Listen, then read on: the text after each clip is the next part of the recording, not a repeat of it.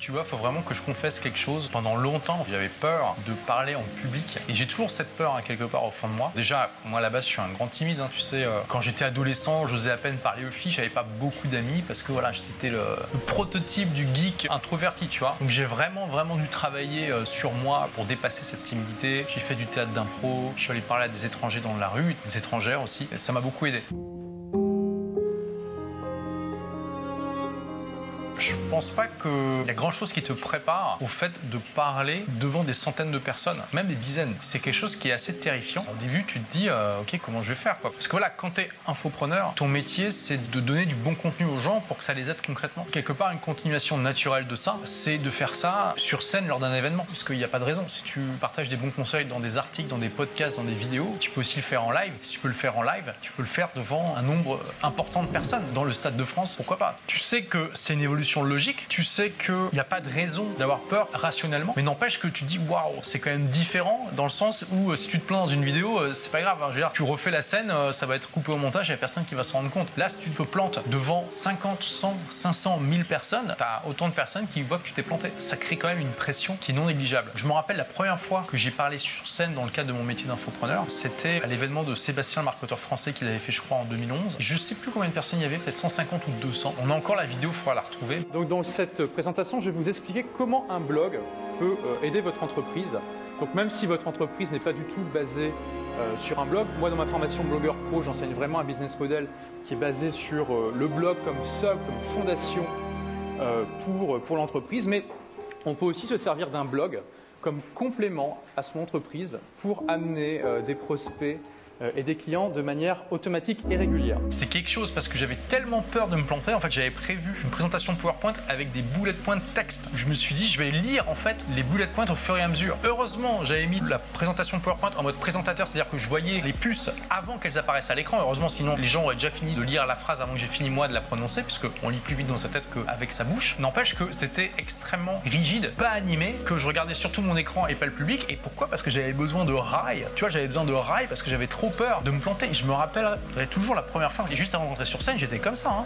J'étais ultra stressé. Heureusement pour moi, je connaissais une technique pour me relaxer. C'était simplement la respiration profonde. Je disais tout à l'heure qu'on ne peut pas vraiment se préparer. Il y a quand même des trucs qui t'aident un petit peu à te préparer à parler sur scène. Moi, j'avais fait du chant pendant deux ans. Voilà, je suis pas un bon chanteur, j'ai pas de talent particulier, mais je fais ça pour le plaisir. Un truc qu'on t'apprend, c'est justement à respirer profondément pour mieux moduler ta voix. Mais ça a aussi un deuxième effet qui se coule, c'est que ça te relaxe profondément. J'avais aussi appris ça en méditation. Puis d'ailleurs, dans cette école de chant, il y avait des concerts qui étaient donnés régulièrement. J'avais eu l'occasion de chanter devant 200 personnes à peu près, ce qui est déjà une initiation quelque part. Et donc, juste avant d'entrer sur scène là, j'ai pris des respirations profondes, plusieurs, et ça m'a vraiment calmé. Et une fois que j'étais sur scène, bah, j'ai suivi mon PowerPoint. Et puis voilà, franchement, avec le recul, c'était quand même assez soporifique. Mais disons que c'était une première étape, c'était un pied à l'étrier. Après, bah, comment j'ai fait pour m'améliorer en compétences de présentateur? Bah, C'est simplement euh, en suivant le, proverbe, c'est en forgeant qu'on devient forgeron, donc c'est en présentant qu'on devient euh, présenteron.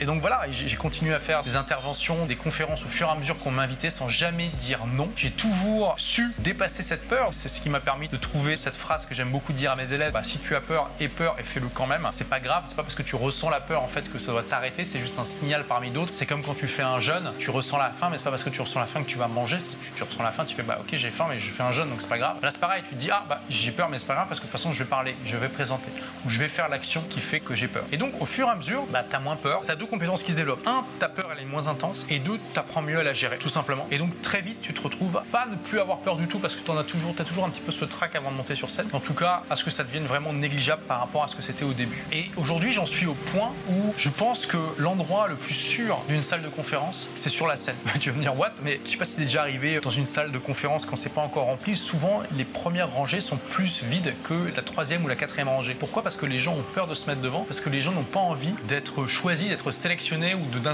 avec le présentateur. Ça leur fait peur. Et bien quand tu es le présentateur, quand toi tu es sur scène, tu es à l'endroit le plus sûr de la scène parce que le public, et ça tu l'apprends au fur et à mesure, le public veut que tu gagnes, le public est là pour te voir réussir et le public va t'aider en fait. Et tu peux demander quelque chose au public qu'il ne ferait jamais dans la vraie vie. Tu peux demander aux gens de se lever, tu peux demander aux gens de masser leurs voisins, j'ai déjà fait. Tu peux demander aux gens de faire des exercices avec toi. Tu peux demander aux gens des tas de trucs. Alors que si tu leur demanderais en les croisant dans la rue, ils te prendraient pour un fou. Tu comprends? T'es vraiment un chef d'orchestre sur cette estrade, sur cette scène. T'es l'endroit aussi le plus sûr parce que justement, les gens, ils ont pas envie d'interagir avec toi, alors que toi, tu es libre d'interagir avec toutes les personnes que tu veux, tu vois. Et ça, j'ai mis du temps à m'en rendre compte, et donc j'adore en fait présenter sur scène. J'essaie d'être interactif, de faire des blogs. Je prétends pas être le meilleur présentateur du monde, mais je pense que j'ai euh, acquis euh, mon petit niveau de compétence. Voilà, tu vois, je l'ai fait au fur et à mesure. Je crois que j'avais vu quelque part que avoir peur de parler sur scène, c'est une des peurs les plus répandues. Il y a des gens qui sont paralysés avec ça. Et peur, fais-le quand même. Ta première présentation, elle sera probablement pas très bonne. La mienne a été vraiment, vraiment pas bonne. Mais c'est pas grave. C'est un pied à l'étrier. Puis au fur et à mesure, tu